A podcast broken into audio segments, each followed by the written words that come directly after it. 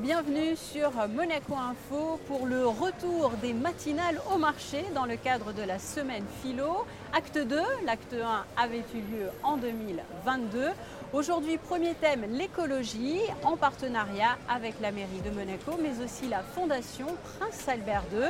L'intégralité euh, de cette matinale est aussi à retrouver sur le site des rencontres philosophiques de Monaco. Et vous allez pouvoir le constater, deux invités de marque à nos côtés, son Altesse Sérénissime, le Prince Albert II et Charlotte Casiraghi, présidente des rencontres philosophiques de Monaco.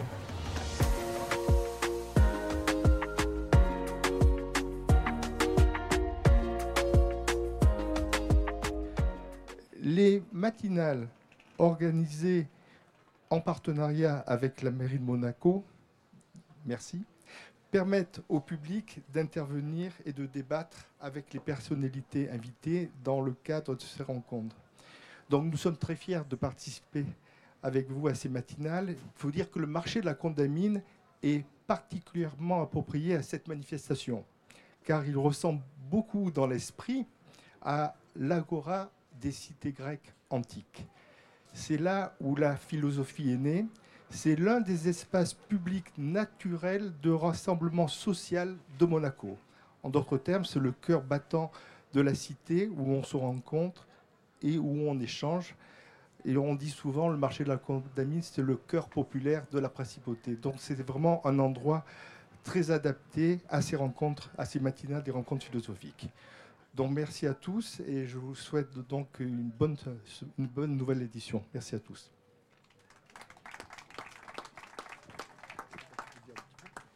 Merci. En tout cas, voilà, c'est un plaisir et un honneur que d'ouvrir cette semaine de la philosophie ici au marché.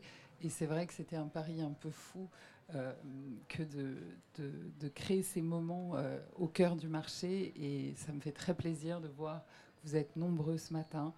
Et vive la philosophie. Voilà.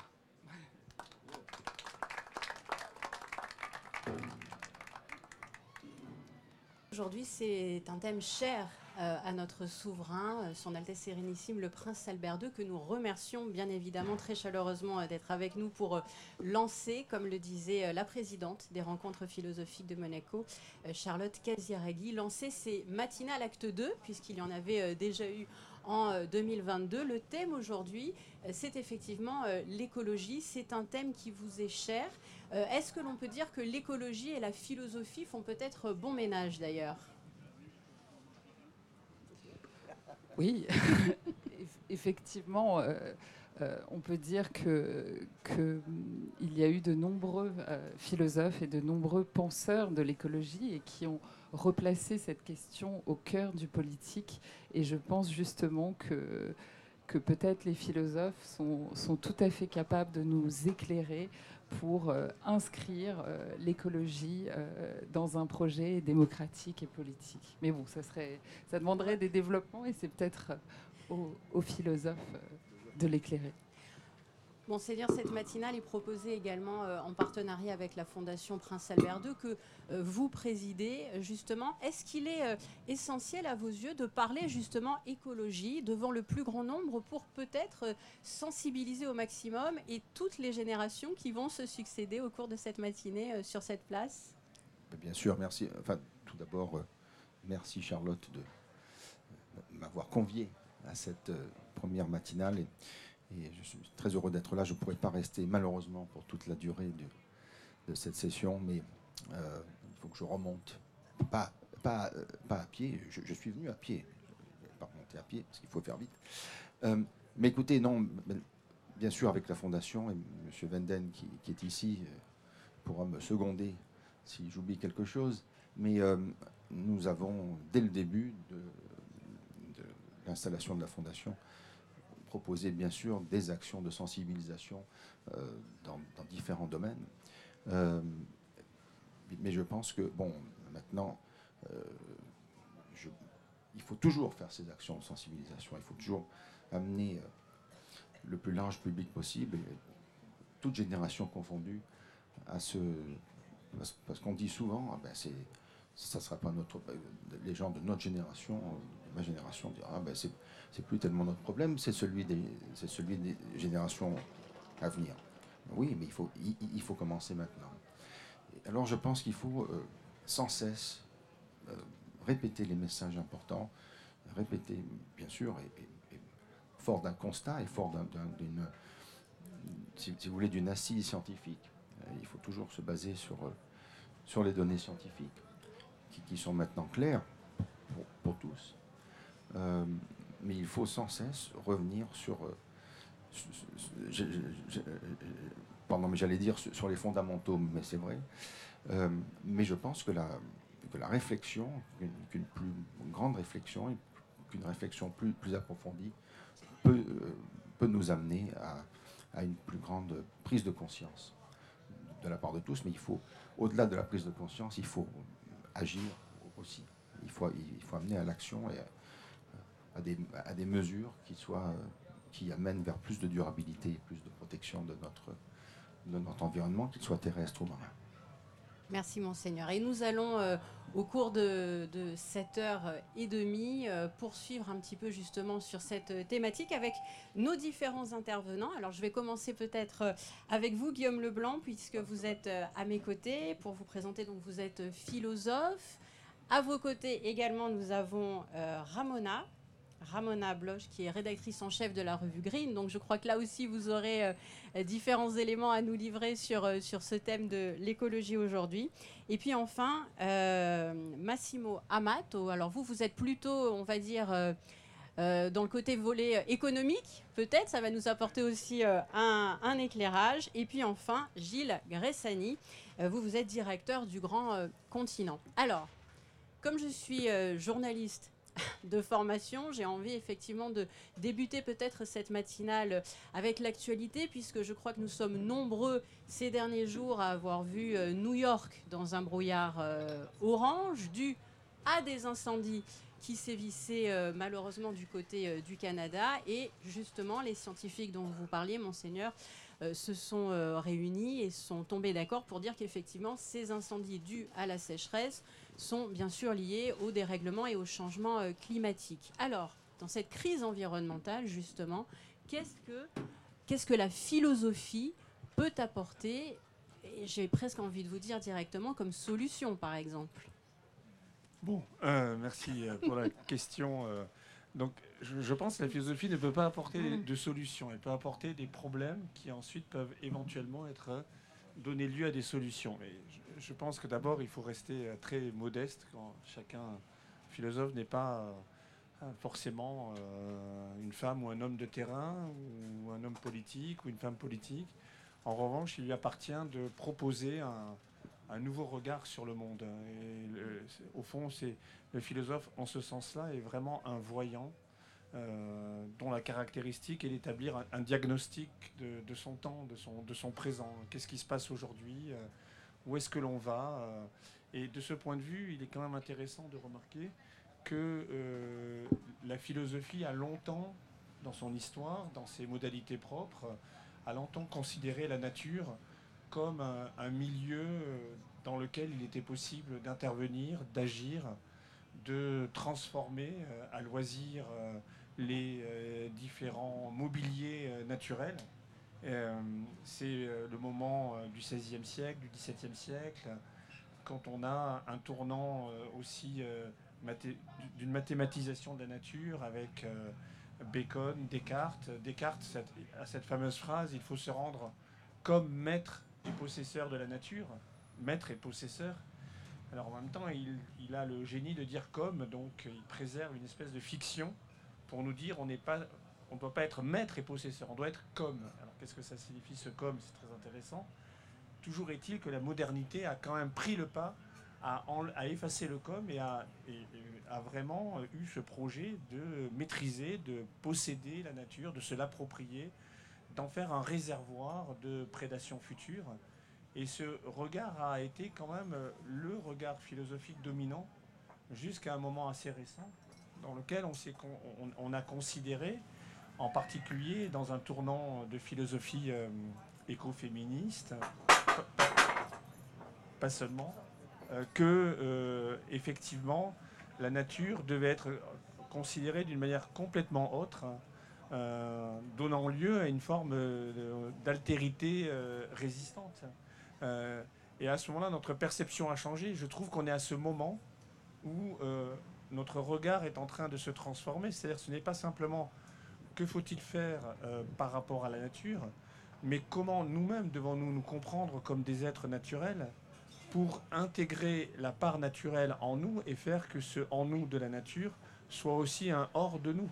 Autrement dit, l'idée qu'il y aurait une séparation presque de type cinématographique entre le spectateur voyant la nature et euh, la nature donnée comme un paysage transformable, comme une pâte à modeler à loisir, je crois que cette idée-là a fait son temps et que désormais nous sommes immergés dans la nature, nous sommes partis de la nature. On peut revenir à ce philosophe du XVIIe siècle, Spinoza, qui expliquait euh, que l'homme est une pars naturae, une part, une part de la nature, et que ce qu'il fait est lié à tout un, un écosystème qu'il transforme et qui le transforme. Et donc la question de la nature, c'est notre question. Euh, la question euh, biologique, c'est notre question anthropologique. Et cette fin des séparations est, je crois, ce qui nous place dans l'urgence de l'action. Est-ce que ce sont des, messages que vous véhiculez aussi euh, dans la revue Green, Ramona? Oui. oui, je, partirai de, de, ce dernier mot, l'appel à l'action. Euh, nous avons effectivement, juste après la, guerre en Ukraine, travaillé beaucoup, le début de la guerre en Ukraine, nous avons commencé à travailler beaucoup euh, sur comment cette urgence sécuritaire et comment cette urgence géopolitique euh, a un impact sur notre action, notre action climatique. Et dans, le avant-dernier numéro, l'écologie de guerre, dirigé par Pierre Charbonnier, il y a effectivement cette notion d'écologie de guerre où l'impératif sécuritaire nous pousse à plus d'actions euh, et à une accélération euh, de la transition absolument avec tous les instruments dont on dispose, à la fois les investissements dans les renouvelables, une accélération de la transition énergétique, mais aussi sur le volet un peu plus sobriété. On a tout au long euh, de l'hiver, on a été encouragé en Europe à économiser plus d'électricité, économiser de gaz, afin de répondre finalement à une menace sécuritaire. Du coup, ça c'était quelque chose de nouveau et nous avons beaucoup, euh, beaucoup travaillé dans la revue Green, mais également dans les pages, euh, dans les pages du Grand Continent. Massimo, je vous ai vu un petit peu prendre des notes également. Est-ce que vous voudriez euh, nous faire part de votre, de votre idée du sujet? Volontiers, volontiers. J'ai réagi aussi à ce qui a été déjà dit. Et la première chose que je voudrais dire, c'est que c'est clair qu'on est face à une urgence, ça c'est évident. Mais pour bien réagir à une urgence, il faut euh, garder le calme. C'est-à-dire ne pas, ne pas suivre, disons, c'est faire donner le rythme par l'urgence elle-même. Donc c'est aussi une occasion pour... On est forcé à, agir, mais on est aussi euh, invité à penser. Euh, Heidegger, à la fin de la guerre, à, la, à la, question qu'est-ce qu'il faut faire, quoi, que faire Disons c'est la question de Lénine avant, tout. Il dit ben, avant tout penser. Avant tout penser. Pourquoi ça? Parce que euh, l'urgence vient d'une euh, utilisation de la technique. C'est-à-dire, c'est l'industrie. C'est la révolution industrielle qui nous amène, avec les effets cumulatifs, disons, de la, carbonation à, la situation où on est. C'est-à-dire, s'il y a une urgence liée à, à la CO2, c'est parce que ça fait trois siècles qu'on utilisait le charbon, après on utilisait le, le, pétrole, maintenant le gaz. Donc il y a. Euh, le problème est issu de la technique, mais évidemment, il faut trouver des solutions techniques. C'est clair qu'il y a une prise de conscience, c'est clair que les comportements doivent, doivent changer, mais euh, la solution ne peut pas venir d'un acte de bonne volonté, tout simplement. Il faut que la volonté soit disons, euh, méthodique, d'une certaine manière. Non et c'est ça que c'est ici que la philosophie, justement, apporte des problèmes et pas des solutions. Voilà. Euh, donc, ce qui est en jeu aussi, je crois, avec la crise écologique, c'est notre rapport non seulement à l'habité, parce que éco, oikos, c'est vraiment l'habitation, mais c'est aussi notre rapport à la technique. Euh, autre, là je finis. Euh, autre suggestion qui venait de vous, euh, la nature comme comptoir. Voilà, c'est encore l'idée d'Heidegger dans sa conférence des 53. la nature, c'est les dépôts des énergies qu'on défie à sortir pour notre utilité. Bon, si c'est un comptoir, il faut faire les comptes. Il faut, une comptabilité. Et les économistes sont aussi appelés à faire la comptabilité de ce qui nous coûte avoir ce qu'on a. Euh, techniquement, c'est les externalités négatives, donc il faut tenir compte euh, dans, la comptabilité. Quand on produit, il n'y a pas seulement les coûts qu'on soutient, mais aussi les coûts qu'on n'arrive pas à comptabiliser, mais qui, sont là et qui ont à faire évidemment avec l'amortisation, donc le, rapport à la mort, littéralement, le rapport à, la finitude. Et donc je crois qu'il y a euh, la nécessité de penser à une nouvelle comptabilité. Et donc, l'économie, là, oui, il faut, il faut prétendre que l'économie puisse faire euh, son travail comme il faut, parce que peut-être elle n'a pas fait jusqu'ici, surtout dans les dernières 30 ans. Est-ce que l'idée, euh, pour le coup, ce serait justement euh, de se lancer dans davantage d'échanges, y compris peut-être euh, avec euh, les dirigeants. Alors c'est vrai que nous, sommes très bien placés en principauté puisque euh, notre chef d'État, Son Altesse Sérénissime le Prince Albert II, est très engagé en faveur de l'environnement depuis des années. Mais est-ce que dans d'autres pays, il faudrait davantage convaincre les chefs d'État, convaincre aussi peut-être certains dirigeants d'entreprise aussi? c'est effectivement une question qui, demande de revenir un peu aussi, euh, faire une, synthèse entre ce que ça a été dit avant moi. C'est qu'au fond, euh, c'est vrai qu'aujourd'hui on se retrouve dans un cas de figure un peu étonnant. C'est qu'on a l'impression que les, pièces et les règles du jeu sont en train de changer très vite. on l'a vu, la pandémie, la crise déterminée par la guerre en Ukraine. on vient d'une vague longue de crise économique. Donc nous sommes dans une époque de transformation qui sont ressenties d'une façon individuelle profonde.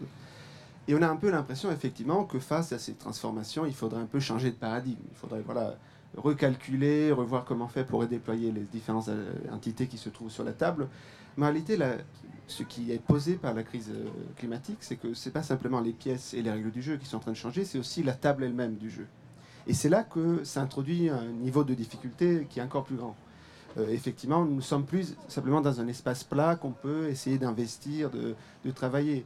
Euh, si on regarde les images absolument incroyables qui viennent de Manhattan, euh, qui ressemblent un peu à une espèce de Blade Runner montré de façon présente, on est dans la dystopie qui est rendue présente. Et on voit aussi effectivement qu'on ne peut plus faire comme si quelque chose n'avait pas lieu.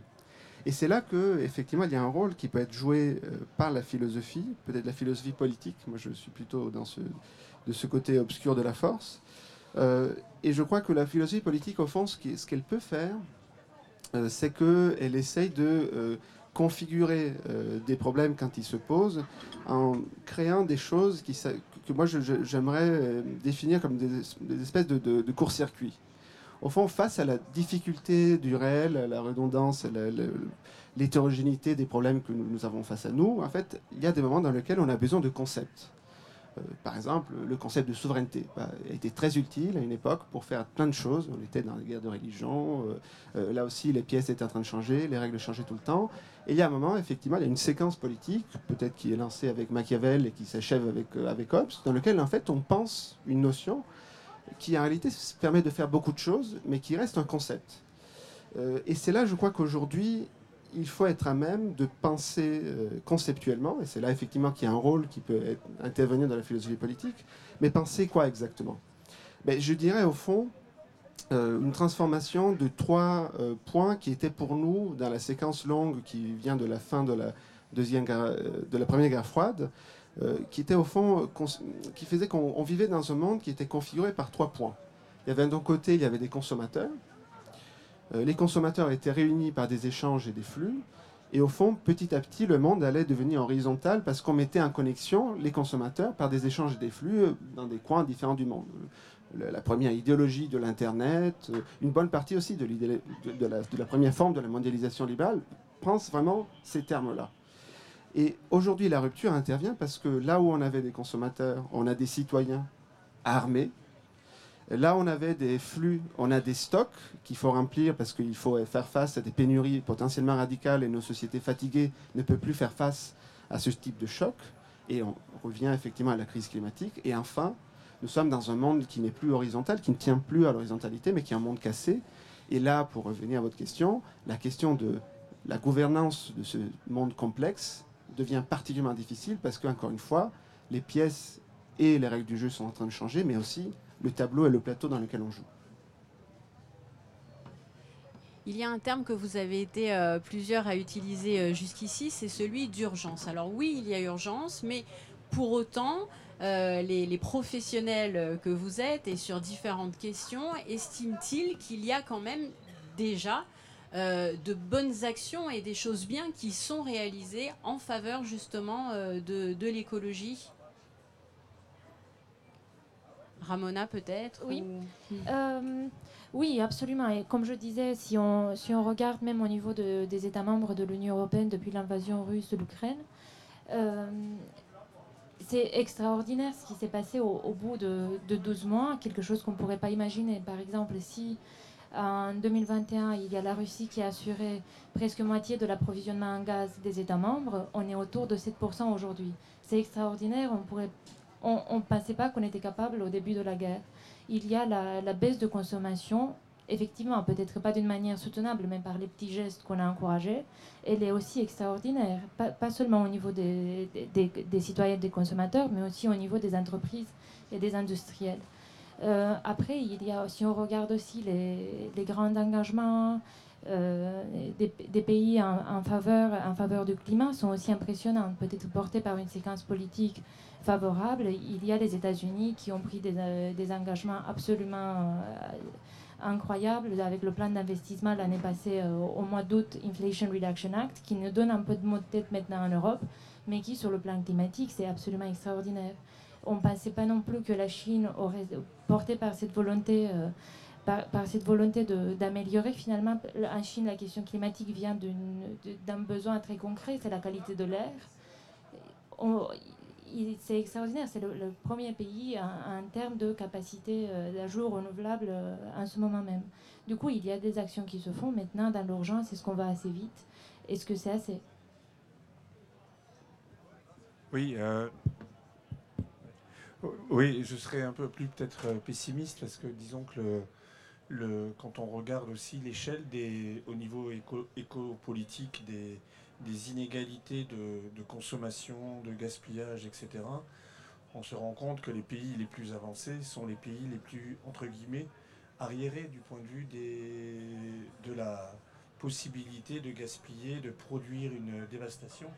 Euh, un Américain, à peu près, consomme euh, l'équivalent de 15 personnes, 20 personnes en Afrique. Donc on a quand même là une injustice fondamentale. Est-ce que, pour moi, le problème, il est d'arriver à tenir bout à bout euh, l'écologie et la, justice environnementale et la justice, entre guillemets, euh, sociale, politique, de manière à, instaurer un nouvel ordre international. Et, je trouve que c'est cet équilibre qu'il faut retrouver. On est quand même dans un lieu, par exemple, ici, vraiment magnifique. et, quand on regarde ce lieu, euh, comme je le fais en ce moment, on, se dit qu'il tient un équilibre entre le naturel, le culturel, euh, une forme d'harmonie. Euh, c'est cette possibilité de l'harmonie qu'il faut arriver à, retrouver. Alors, est-ce que les, termes de sobriété, euh, c'est-à-dire une manière d'instaurer la limite dans l'illimitation des, de, oui, d'une forme de capitalisme qui s'est approprié toutes les ressources comment renaître à la liberté de la limite hein? Comment faire que la possibilité de se limiter à nouveau nous fasse revenir sur Terre? Je crois vraiment aux analyses de ce point de vue de, Bruno Latour, euh, qui, est, euh, qui est hélas parti, euh, qui a expliqué qu'il faut revenir sur Terre. Nous avons perdu notre habitat terrestre. Il faut réatterrir, il est urgent de réatterrir justement. Il est urgent de se, de redécouvrir terrien et terrienne euh, peut-être que nous avons cru dans les métamorphoses, la littérature, la philosophie a célébré depuis Ovid des, des métamorphoses. Peut-être qu'il est temps de revenir à une forme de réincarnation, c'est-à-dire d'anti-métamorphose. Comment, comment réhabiter son propre corps, sa propre terre? Comment redevenir terrien? Je pense que c'est suggéré par ce paysage. Il faut le dire à Elon Musk qui veut aller sur Mars à tout prix. Donc, euh, il faudrait le faire revenir sur Terre. Je pensais exactement euh, en train de parler. Pardon, hein, je, me suis permis. Je, pensais exactement. J'avais la boucle en tête. Euh. Donc revenir sur Terre, est-ce que c'est aussi d'une certaine manière revenir à, la nature, on va dire? Est-ce que c'est un petit peu pareil ou, ou pas finalement? Merci monseigneur, un grand merci à vous. Merci encore. Euh, donc oui, nous disions revenir à la terre. Est-ce que c'est revenir à la nature aussi? Est-ce que finalement, euh, au milieu de toutes ces sociétés euh, de, consommation et en particulier voilà ces, dernières années, est-ce qu'on sait un petit peu Est-ce que l'homme, la femme se sont un petit peu perdus? Est-ce qu'il faut revenir à la nature? Parce que ça aurait un réel intérêt pour notre avenir Oui, oui oui et non, au sens que là je suis assez catégorique. Je pense qu'on est dans les mondes de la technique et donc la nature est dedans la technique. Euh, déjà, Karl Marx disait la nature en tant que telle n'existe plus en forme pure, sauf peut-être dans, dans, un atoll polynésien des formations récentes. Il y a quand même l'interaction de l'homme avec la nature. Alors, nous, on a connu, évidemment, euh, dans des civilisations précédentes, au fond, à base, à base agricole, un rapport équilibré à la nature. Ce rapport a été cassé. on l'a fait sauter. Pour les meilleurs, pour les pires, parce que la sortie, disons, des, des civilisations et des économies à base agricole, c'est la révolution industrielle, c'est-à-dire le fait que nous, maintenant, avons à disposition une quantité des ressources naturelles, euh, disons, maîtrisées, qui est incroyable. Je vous fais un exemple, tout, simplement. Euh, l'équivalent d'énergie pour euh, la journée d'un homme, c'est un, un, kilowattheure et demi. En Europe, on a 6000 kilowattheures par an.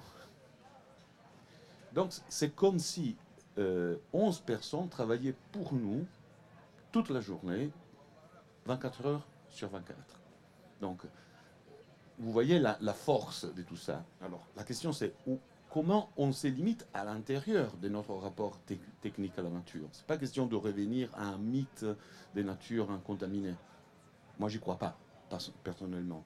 Et pour revenir à la question de Gilles, parce que c'est important, la souveraineté. Hein. Euh, il y avait un concept pendant la guerre froide qui était le concept de souveraineté limitée. Donc il y avait des vrais souverains, les, les superpuissances, et puis les autres qui étaient ces terres, finalement. Et peut-être que le moment est venu pour une souveraineté auto-limitée. C'est-à-dire, euh, c'est à l'intérieur du rapport à la technique qu'il faut trouver la question de la limite, pas à l'extérieur. La nature ne nous dit plus rien. Ou bien, elle nous dit rien, c'est-à-dire, elle nous dit quelque chose qu'il faut être capable d'entendre et de le euh, reprendre en termes terme d'action technique. Dernière chose, euh, la question de qu'est-ce qu'on fait, les actions qu'on mène. Certes, il faut agir, mais euh, il y a une distinction qui est tout à fait connue par les managers, c'est la distinction entre tactique et stratégie. Alors, c'est vrai que la tactique, c'est agir immédiatement, mais la stratégie, c'est savoir euh, placer les actions qu'on mène actuellement dans un horizon plus long. Encore une fois, un exemple. Si le bouchon du dentifrice, du, truc du dentifrice vous tombe, vous pouvez faire deux choses. Essayer de le rattraper ou bien mettre la main sur le, à l'évier pour éviter qu'il tombe dedans. Est-ce qu'on prévient? Donc, est-ce qu'on a une capacité de euh, planification à long terme stratégique ou pas? Parce que sinon, les actions, elles peuvent jaillir même, mais quel est l'effet total, final de tout ça? Est-ce qu'il est, euh, nécessaire, alors peut-être pas encore aujourd'hui, mais peut-être euh, dans un avenir proche, de repenser aussi tous nos systèmes économique, notamment en justement en insufflant encore et toujours un peu plus de, de philosophie, mais donc aussi d'écologie? Mais j'allais vous demander comment convaincre aussi, parce que euh, si on prend un exemple récent dans l'actualité, euh, pour la citer, la marque Shine faisait euh, la semaine dernière un défilé en plein cœur de, Paris. il y avait des écologistes justement et des personnalités qui sensibilisaient au fait qu'il y avait justement de, la pollution qui était générée par la fabrication de, ces habits qui sont effectivement très peu chers.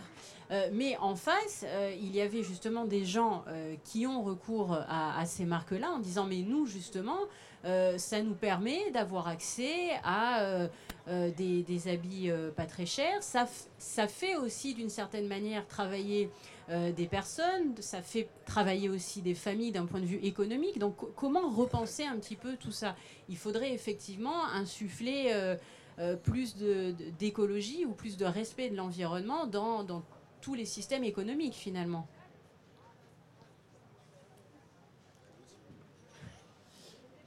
C'est la, question, euh, la question clé. Moi, je dirais qu'il y a deux, euh, deux, questions qui sont inscrites dans celle-ci. La première, c'est, euh, elle est un peu plus simple à comprendre, c'est qu'au fond, c'est de savoir si l'écologie aujourd'hui configure l'espace politique donc en gros, est-ce qu'il y a une écologie de droite, euh, de centre, de gauche? Est-ce qu'il y a une écologie de riches et de pauvres? Donc effectivement, est-ce qu'au fond l'écologie est devenue aujourd'hui euh, le, domaine dans lequel s'inscrit le sens commun, euh, s'inscrivent aussi les, formes différentes de culture politique, de politisation euh, ou bien est-ce que l'écologie est une forme précise de euh, critique du euh, extractivisme, productivisme Au fond, est-ce qu'elle vise la fin d'une forme de croissance? Est-ce qu'elle vise une forme de critique radicale de la technique du capitalisme? Et ça, au fond, c'est une question qui n'est pas totalement résolue. on voit effectivement aujourd'hui qu'il y a des formes différentes d'écologie. Mais on voit aussi que, ce n'est pas quelque chose de, définitif. On voit aussi l'armée qui s'en saisit, par exemple. Adrien Steve est un spécialiste de la question. Euh, et donc on voit effectivement qu'il y a aujourd'hui une contrainte, euh, précisément parce qu'effectivement il y a un feedback euh, qui fait qu'il y a peut-être une discontinuité, parce que c'est vrai que l'instrument et la technique est présente dans l'animal, mais c'est vrai aussi que là nous sommes peut-être dans un saut qualitatif qui vient de l'accumulation quantitative des capacités de produire de l'innovation de la technique. Et donc, ça, c'est la première question. Est-ce que, au fond, euh, on doit basculer et changer de système pour euh, faire de l'écologie, ou est-ce qu'on peut le faire dans le cas d'un système? Et il y a une deuxième question qui a été beaucoup plus euh, fondamentale. Et au fond, si, vous me suivez, vous allez voir aussi quelle est peut-être ma réponse à la première question, qui est que, au fond, le, politique, dans sa forme, disons, occidentale, a été inventé par la modernité politique sur une idée assez banale mais qui, est révolutionnaire. Euh, et qui est bien exprimé par une fausse citation qu'on attribue souvent euh, à Machiavel. On dit Machiavel a pensé que les moyens justifient euh, les fins. or, cette citation est inventée et en plus elle fait de Machiavel une chose un peu immorale, bizarre. Mais quand on va au fond de cette, idée-là, de cette citation-là, on, décèle aussi quelle est l'intuition fondamentale de Machiavel. Et qui, qui est fondamentale, c'est de dire euh, que le politique a lieu quand il y a des moyens qui permettent d'orienter une société vers une fin. Donc au fond, on peut délibérer, on peut, euh, par la force, décider de euh, changer la direction du gouvernail, du, du bateau dans lequel se retrouve la société. Donc on peut décider d'aller à droite, on peut décider d'aller à gauche, on a un État hitlérien, on a un État républicain, on a des formes différentes de politique parce qu'effectivement cette idée de moyens nécessaires à la transformation est vraiment inscrite dans le politique, euh, tel qu'on le pratique en modernité. Et encore une fois, ce n'est pas quelque chose d'évident en fait il y a des longues périodes dans, l'histoire où la politique n'est pas forcément quelque chose qui a la même forme euh, euh, qu'elle a aujourd'hui. Euh, on peut penser effectivement à une bonne partie du, bas Moyen Âge, on peut penser une partie aussi du monde aujourd'hui où effectivement la politique n'a pas cette forme-là. Les gens ne délibèrent pas, ne décident pas comment s'orienter collectivement. Et quel est le problème avec cette idée? C'est qu'encore une fois, on se retrouve avec une idée très moderne qui repose sur l'idée qu'on puisse orienter par des moyens les choses. Et donc on se retrouve avec cette idée d'une nature statique dans laquelle on peut jouer, euh, d'une barque qui, permet un peu comme une espèce d'écluse de, changer la direction des flots, euh, d'orienter non pas simplement la société mais aussi le monde. Et c'est cette idée-là qui aujourd'hui est en train d'exploser. C'est la possibilité qu'on aurait de contrôler la direction dans laquelle va le monde. Et les méga-feux euh, au Canada, euh, euh, les, pluies, les pluies qui détruisent le Pakistan nous, nous le montrent de façon concrète. Aujourd'hui, il y a des choses qui ne sont plus possibles parce qu'en fait, il y a un retour de la Terre qui fait qu'en fait, la question même d'atterrir n'est plus vraiment le, le problème. C'est qu'en fait, si on n'atterrit pas, c'est la Terre qui nous atterrit. Olivier Venden, vous vouliez prendre la parole Merci beaucoup pour ces commentaires et pour revenir à la, question initiale. Ça rejoint un des propos qui a été évoqué tout à l'heure. Je crois que le problème fondamental, c'est que l'écologie a toujours été considérée hors du champ économique. Et ça, c'est le postulat de départ qui est complètement erroné. Il ne peut pas y avoir d'économie sans écologie. Sans matière première, il n'y a pas d'industrie. Donc il faut ramener dans le champ de l'économique l'écologique.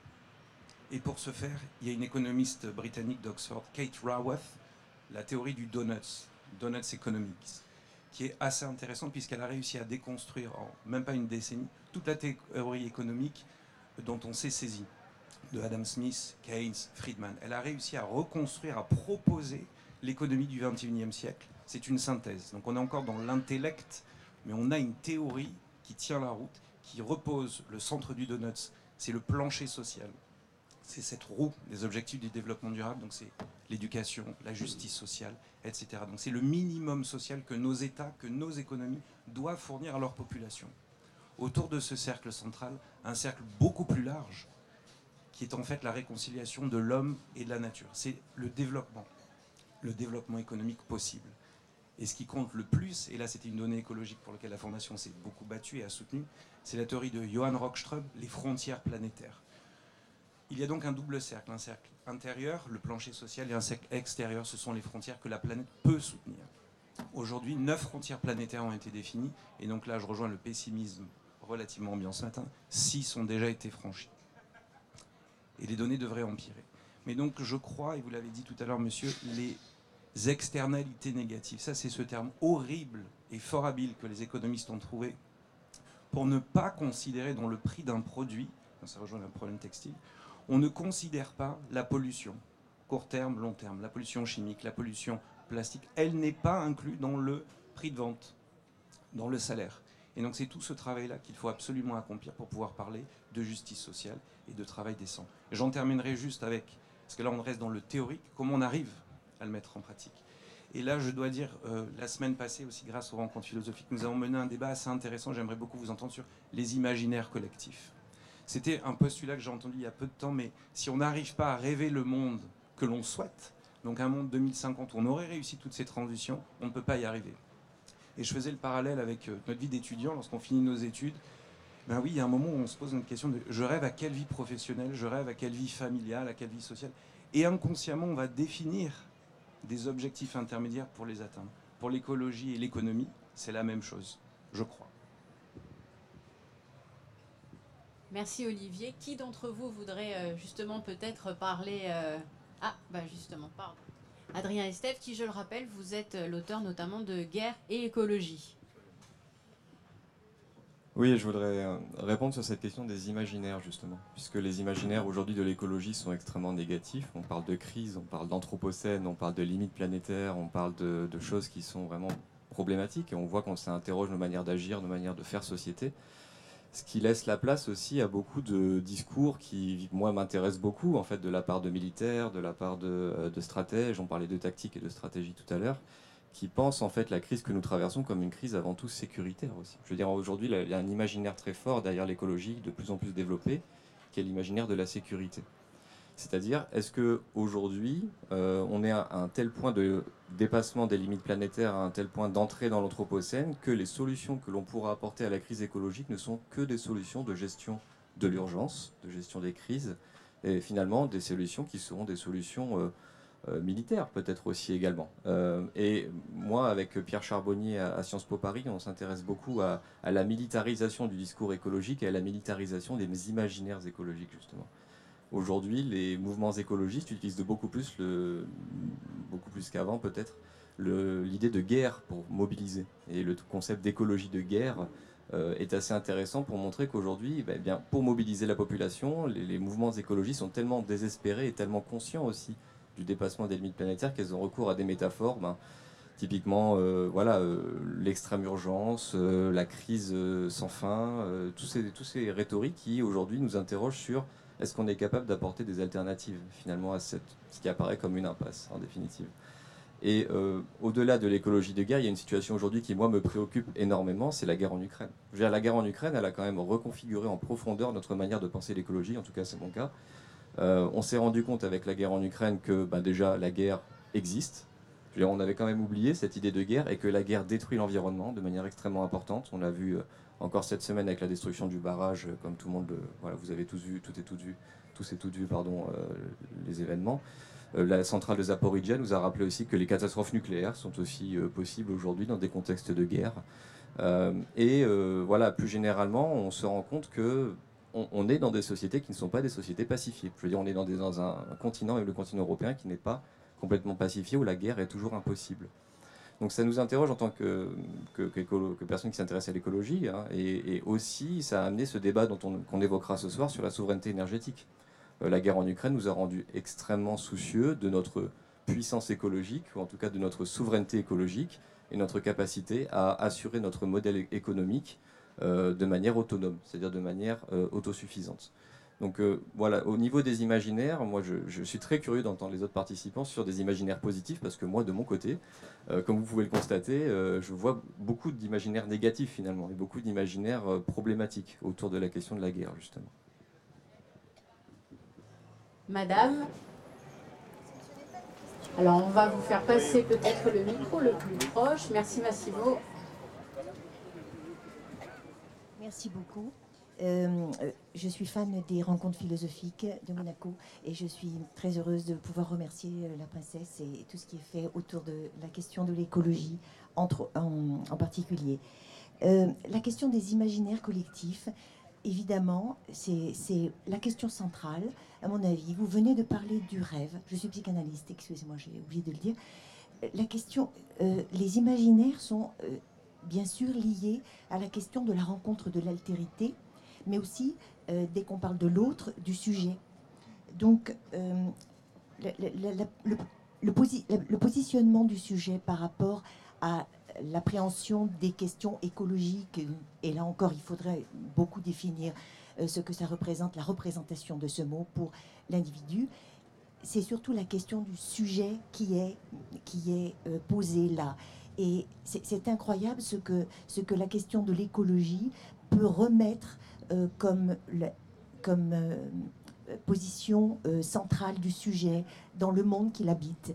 Et je suis frappée par le, lien qui existe entre euh, la, psychanalyse, le moi, le, soi par rapport à cette altérité. Et je vous remercie de l'avoir souligné parce qu'en effet, on a tendance à l'oublier dans tous les discours que, l'on entend autour de cette question. L'écologie, les, imaginaires, etc., c'est surtout par rapport au sujet. S'il n'y a pas de sujet, il n'y a pas de monde extérieur, il n'y a pas de perception.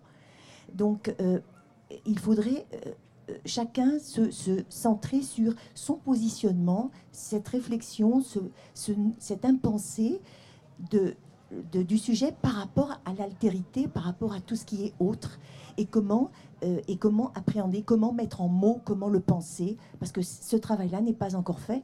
On essaie de définir l'écologie euh, et, tout un tas de, concepts en dehors du, du positionnement du sujet qui est quand même central. Donc c'est une grande réflexion sur le sujet qu'il faut également avoir. Voilà, je vous remercie de l'avoir souligné. Merci. Merci. Est-ce que l'un d'entre vous veut euh, interagir par rapport à la question du, sujet? Je ne veux pas monopoliser la parole, mais juste sur ce point-là, effectivement, ce qui est très intéressant, si on pense l'écologie comme, euh, disons, une, une pratique, euh, une pensée des, relations, le sujet que je suis, il est, par le fait qu'il est relié à à, un monde, il est tout de suite euh, interpellé par la question de la santé, entre guillemets, euh, de la qualité de ses relations. Et donc être sujet aujourd'hui, c'est, euh, à mon sens, deux choses, ce sont deux choses qui s'articulent.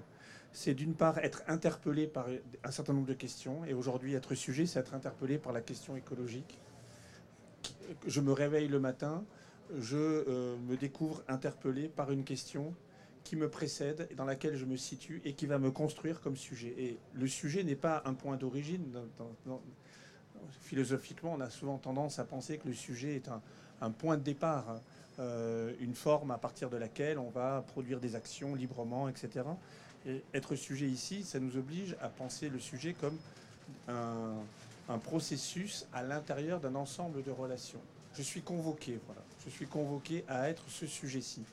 Et ça peut être terriblement angoissant, j'en viens à la deuxième euh, perspective, parce que précisément si je suis interpellé par la question environnementale, dès que je me réveille le matin, et peut-être même dans le sommeil, ce qui est encore plus terrifiant, euh, je me découvre pris dans des dispositifs hein, en tant que sujet. C'est-à-dire que par exemple, je me découvre pris dans un dispositif que je n'ai pas choisi.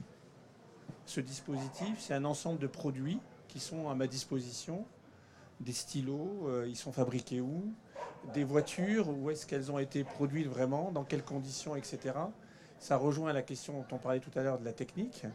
Euh, je suis pris dans un dispositif et, mon, problème, euh, disons, outre le problème politique que ça pose, mon problème existentiel, c'est qu'est-ce que je vais faire en tant que sujet interpellé par la question environnementale pour arriver à me débrouiller dans un dispositif qui ne veut pas de la question environnementale. Et là, euh, c'est terriblement, euh, c'est un peu euh, schizophrénique parce que je veux essayer de produire un certain nombre de gestes et je me trouve pris dans un ensemble d'éléments qui sont complètement rétifs à ce, à ce geste-là. Et donc mon sujet interpellé, qu'est-ce que je peux en faire de cette subjectivité-là? Une autre réaction. à Robert Maggiori, je le savais. Je ne veux pas poser de question, juste pour compléter ce que dit ce que dit Guillaume, parce que le, quand on pense le sujet, c'est vrai, c'est euh, une jolie phrase, etc. Mais aujourd'hui, on ne peut plus le penser comme ça. C'est-à-dire que le sujet, euh, on ne peut pas le penser comme le, propre. Fut-il interpellé, convoqué par euh, les objets, son dentifrice le matin, etc., etc. Or, la difficulté aujourd'hui de la philosophie qui était habituée à penser un sujet comme une sorte de, puissance qui allait de façon exponentielle vers euh, une domination de la nature ou de sa propre vie, bah, aujourd'hui c'est le contraire. Je veux dire, comment arrivons-nous à penser un sujet sobre, un sujet euh, laconique, troué, un sujet tremblant, hésitant, qui n'est plus du tout dans euh, l'appropriation? Et, par conséquent, c'est encore plus difficile d'être interpellé et saisi par des situations, tu as parfaitement raison, qu'on ne choisit pas, en n'étant pas soi-même euh, ferme sur ses pieds, en étant soi-même tremblant. C'est pour ça qu'on est, comment dirais-je, la question écologique, elle nous prend au tripes, quoi. Parce que déjà, nous sommes dépotentialisés, et on doit se penser comme ça, comme sujet sobre, dont le rêve n'est plus effectivement d'avoir le maximum, etc. Mais en même temps, il y a dans les, ce que nos actions, ce que nous pouvons faire, tellement de contradictions que c'est devenu. C'est là la difficulté pour les gens qui, qui sont sérieux, qui s'occupent d'écologie. Je sais pas, je, admettons je sois maire d'une ville. On me dit, euh, t'as pas planté assez d'arbres. Bah si, je vais planter des arbres, je vais végétaliser. Puis après, c'est la sécheresse, donc il n'y a plus d'eau pour effectivement pour les arbres. Comment je fais? Moi, je veux bien être Madame Hidalgo qui libère le 5e arrondissement de, de ces voitures, mais moi je suis en voiture et je me trouve tous les soirs dans 390 km de bouchons pour libérer euh, le 6e et le 7e arrondissement. Donc comment on fait? D'un côté, dans une situation très contradictoire, et de l'autre côté, lorsqu'on a un sujet qui n'a plus d'assurance, qui est sur des pieds d'argile, si je puis dire maintenant. Et, par conséquent, dans, dans, les deux cas, il y a une vulnérabilité terrible, je ne vous pose pas la question parce qu'après la réponse, ça va être compliqué. Donc je lance juste ça. L'un d'entre vous veut-il euh, réagir au propos de Robert Maggiori? Non, nous avons une question, oui. Euh, il est clair qu'on ne peut pas penser l'écologie hors du champ économique, mais peut-être il est difficile aussi de penser le champ écologique hors du champ anthropologique. Et là, je, salue le courage de Ramona euh, lorsque vous avez dit que oui, la table est changée, c'est-à-dire par exemple les pays comme l'Allemagne ou la France ont changé leur dépendance de l'énergie du Gazprom, etc. Mais ce qui est encore plus extraordinaire, que les gens ordinaires font des choses extraordinaires. C'est-à-dire ils, ont cette compréhension du moment historique que nous vivons. Donc il y a cette capacité de autolimitation, de solidarité extraordinaire, de hospitalité pratiquée par en particulier les rencontres philosophiques. Donc la question, euh, l'énergie renouvelable, on prononce trop souvent en pensant uniquement aux, aux choses matérielles. La question, comment l'énergie humaine peut être renouvelée? Comment elle est renouvelable? Ce matin, on a tous pris le café pour renouveler notre énergie. Alors, quels sont d'autres moyens pour renouveler l'énergie des vertus, finalement? Parce que liberté et solidarité, ce sont des choses à renouveler chaque matin. Juste un exemple, on a évoqué bien sûr Descartes, Machiavel, etc. On n'a pas évoqué nos contemporains. Euh, le matin, euh, une journaliste euh, française, Laure Mandeville, était à Kiev la nuit où le, le barrage à Dnipro était détruit par l'armée russe. Elle a pris la voiture pour aller vers le sud. Et toute la journée, j'ai donné des téléphones, des contacts pour euh, contacter Monsieur le maire, euh, les, volontaires. Et à un moment donné, j'ai dit, Laure, achète au maximum de l'eau potable. Schéma faisant sur... Euh, donc, à mon avis, la question, comment les gens, entre guillemets, ordinaires, peuvent trouver les sources pour renouveler l'énergie, justement, de notre solidarité. Avez-vous des idées? Et c'est à propos de l'imaginaire positif, pas seulement négatif, parce que quand on parle mobilisation, c'est pas seulement négatif. On peut mobiliser aussi de façon très positive. Merci. Tout, au début, je voulais juste donner quelques éléments pour l'intelligence artificielle. Peut-être c'est trop concret par rapport à tout ce qu'on vient de discuter, mais la première chose qui me vient en tête, c'est effectivement la consommation d'énergie.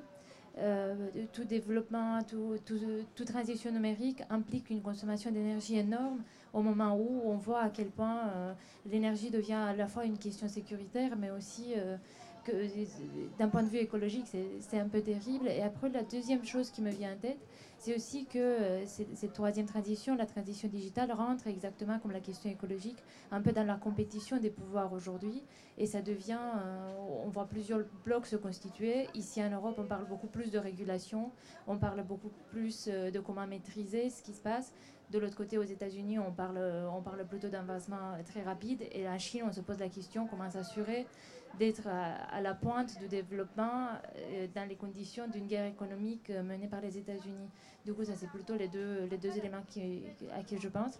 Et peut-être sur, sur cette question, euh, Adrien, si tu as des éléments. Par rapport au vert. Oui, sur la question plus spécifiquement des, blocs, euh, puisque bon, moi je suis en relations internationales, ça rejoindra quelques éléments qui ont été sur la technique aussi notamment. Aujourd'hui, il y a une grosse compétition sur euh, qui apportera la meilleure solution technique aux problèmes écologiques aussi. Enfin, je veux dire, on ne peut pas penser la technique en dehors des technologies qui sont aujourd'hui développées, en géo-ingénierie notamment, pour proposer des solutions qui seront des solutions présentées comme miracles. On pense notamment à la captation carbone qui a plutôt bonne presse. Hein. Tout le monde est pour planter des arbres, tout le monde est pour séquestrer du carbone peut-être sous terre éventuellement. Il y a d'autres techniques plus problématiques comme séquestrer du carbone dans les océans. Aujourd'hui, ce sont des recherches qui sont menées aux États-Unis euh, et en Chine notamment. Une autre technique de géo-ingénierie qui aujourd'hui fait l'objet de compétition entre les, blocs, disons, c'est une technique qui s'appelle donc euh, le blocage des flux radiatifs solaires, donc le fait de projeter de l'aérosol dans l'atmosphère pour refroidir artificiellement la Terre. C'est une technique qui est extrêmement controversé, vous l'imaginez bien. On ne connaît pas exactement les impacts éventuels d'une telle projection d'aérosol sur euh, les écosystèmes. Euh, mais aujourd'hui, la Chine, notamment, euh, fait un, développement très important de ces technologies. Et le modèle chinois, et j'en reviens à la question des blocs, est un modèle extrêmement technophile, justement. Le modèle chinois est extrêmement technophile. le modèle chinois, il s'appelle le modèle de civilisation écologique. Donc, si vous entendez parler de civilisation écologique, ça renvoie à la, à la doctrine écologique du, Parti communiste chinois. Euh, et elle s'appuie énormément sur donc, la géo-ingénierie, la technique. Euh, et voilà, et ça pose une question aujourd'hui qui pour moi est une question qui n'est pas proprement chinoise. Enfin, je veux dire, aujourd'hui, on peut quand même se poser la question de si nous, en tant qu'êtres angoissés, en tant qu'êtres euh, finalement acculés aussi, qui n'ont pas forcément la capacité de se régénérer facilement, on ne va pas privilégier nous-mêmes des solutions techniques avant de passer à la sobriété. je veux dire, aujourd'hui, la sobriété, ça va tellement à l'encontre du système dans lequel nous avons été éduqués, de nos valeurs libérales, est-ce que nous sommes tous ici prêts et prêts à devenir sobres et pas prêts d'abord à essayer des solutions techniques avant de passer à la sobriété? Ce sont des questions qui ne sont pas des questions qu'il faut nécessairement repousser dans des compétitions de blocs, mais des questions fondamentales de philosophie et finalement des questions de comment nous allons fonder la société politique de demain aussi. Je crois qu'il n'y a plus de questions, mais peut-être profitons-en euh, en dernier lieu pour faire un lien avec euh, demain matin, puisque l'éducation euh, sera, sera à l'honneur au cours de la matinale, donc mercredi matin.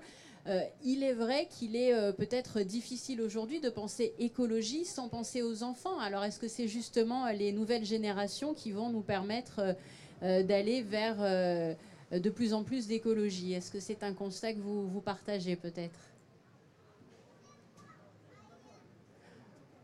Ramona